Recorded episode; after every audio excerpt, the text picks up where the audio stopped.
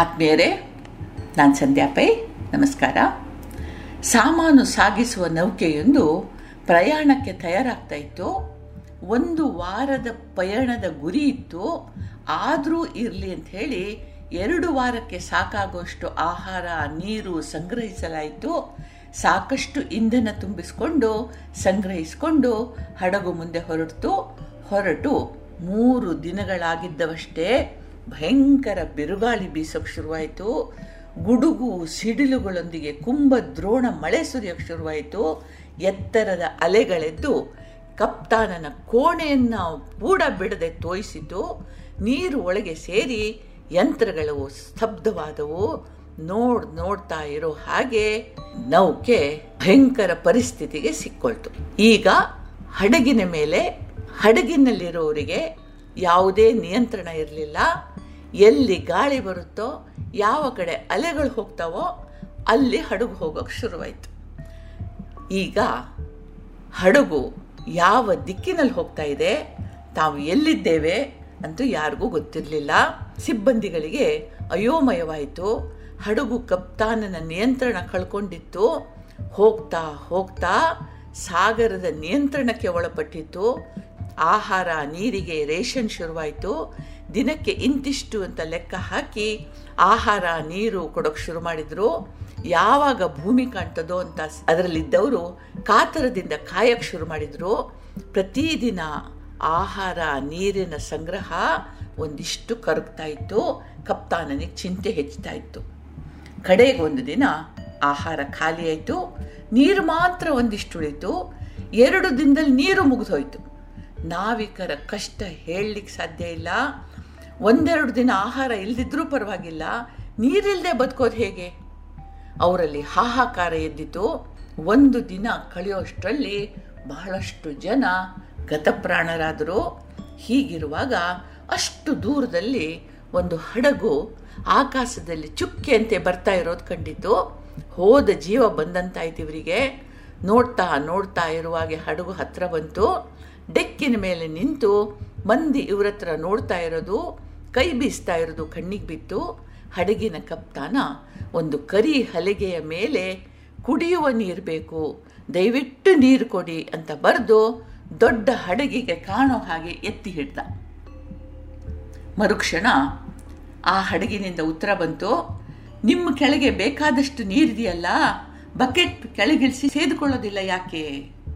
ಕಪ್ತಾನನಿಗೆ ದುಃಖ ಆಯಿತು. ದೊಡ್ಡ ಹಡಗಿನ ದೊಡ್ಡ ಮಂದಿ ತಮ್ಮ ದಯನೀಯ ಸ್ಥಿತಿ ನೋಡಿ ತಮಾಷೆ ಮಾಡ್ತಾ ಇದ್ದಾರೆ ಅನ್ನಿಸ್ತು. ಇರಲಿ, ಅಗತ್ಯ ಇರೋದು ನಮಗೆ. ನಾವು ತಗ್ಗಿ ಬಗ್ಗಿ ನಡಿಬೇಕು ಅಂತ ಯೋಚಿಸಿ ಮತ್ತೊಮ್ಮೆ ಹಲಗೆ ಮೇಲೆ ಬರೆದ. ತಮಾಷೆ ಮಾಡಬೇಡಿ. ಎರಡು ದಿನದಿಂದ ನೀರಿನ ಒಂದು ತೊಟ್ಟು ಇಲ್ಲದೆ ಬಸಿವಿಳಿದಿದ್ದೇವೆ. ನೀರು ನೀಡಿ ಸಹಾಯ ಮಾಡಿ.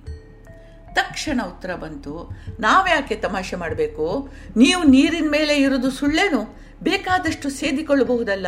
ಇದರಲ್ಲಿ ಗೊಂದಲ ಆಗುವಂಥದ್ದು ಏನಿದೆ?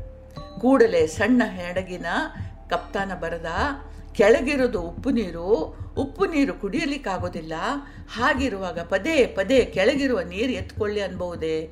ನಿಮಗೆ ನಮ್ಮ ಸಮಸ್ಯೆ ಅರ್ಥವಾಗಲಿಲ್ಲ ಅನ್ನಿಸ್ತದೆ. ಕೂಡಲೇ ಉತ್ತರ ಬಂತು ನೀವಿರೋದು ಉಪ್ಪು ನೀರಲ್ಲ ನೀವೀಗ ಇರೋದು ಅಮೆಜಾನ್ ನದಿಯ ಮುಖಜ ಭೂಮಿಯಲ್ಲಿ ಎಷ್ಟು ಬೇಕಾದರೂ ಎತ್ತಿಕೊಳ್ಳಬಹುದಾದ ಸಿಹಿ ನೀರಿನ ಹರಿವಿನಲ್ಲಿ ನೀವಿರೋದು ಎಲ್ಲಿ ಅಂದೇ ನಿಮಗೆ ತಿಳಿಯದೆ ಈ ಸಮಸ್ಯೆ ಉತ್ತರ ಬಂತು. ಚಿಕ್ಕ ಹಡಗಿನ ಕಪ್ತಾನ ತಾವಿರುವ ನೀರಿನಿಂದ ಒಂದು ಬಕೆಟ್ ನೀರೆತ್ತುಕೊಂಡು ರುಚಿ ನೋಡ್ದ ಸಿಹಿ ಸಿಹಿ ನದಿಯನ್ನು ಇರು. ಇದು ಬದುಕು. ನಾವು ಆನಂದ ಸಾಗರದಲ್ಲಿದ್ದೇವೆ. ಆದರೆ ಅದು ಆನಂದ ಸಾಗರ ಅನ್ನೋ ಅರಿವಿಲ್ಲ. ಇದ್ದುದನ್ನು ಬಿಟ್ಟು ಇಲ್ಲದಕ್ಕೆ ಆಸೆ ಪಡ್ತಾ ಅನ್ನೋ ತಪ್ಪಾದೀತು.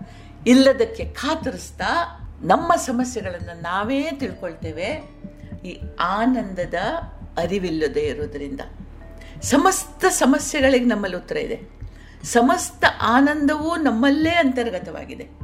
ಇದನ್ನು ತಿಳಿದುಕೊಳ್ಳದೆ ನಾವು ಈ ಆನಂದವನ್ನು ಮಾದಕ ದ್ರವ್ಯಗಳು ಸುಖ ಮೂಲ ಅಂತ ನಂಬಿರೋ ಭೋಗವಸ್ತುಗಳು, ಮಿತ್ರರು, ಬಂಧು ಬಾಂಧವರು ಹೀಗೆ ನಮ್ಮ ಸುಖ ತೃಪ್ತಿಗಳನ್ನು ಹೊರಗೆ ಹುಡುಕ್ತೀವಿ ಇವುಗಳು ನಮ್ಮಲ್ಲಿವೇ, ಇದೆ ಎಂಬ ಅರಿವು ಯಾವಾಗ ಉಂಟಾಗ್ತದೋ ಅಂದು ಬದುಕು ಪೂರ್ಣವಾಗ್ತದೆ. ಇದು ಜೀವನ ಕಲೆ.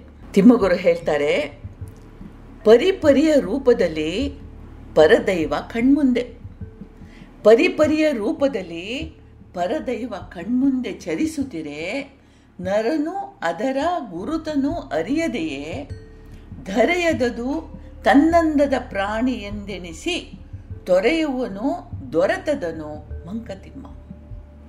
ಜಗತ್ತು ಒಂದೇ ಮೂಲದಿಂದ ಸೃಷ್ಟಿಯಾಯಿತು, ಸಮಸ್ತ ಚರಾಚರ ವಸ್ತುಗಳಲ್ಲಿ ಅದೇ ಪ್ರಾಣರೂಪದಿಂದ ನಡೆಸತೊಡಗಿತು. ಹೀಗೆ ಜಗತ್ತು ಭಗವಂತ, ನಾವು ಹೆಸರಿಸಿರುವ ಚೈತನ್ಯದ ವಿಸ್ತೃತ ರೂಪ.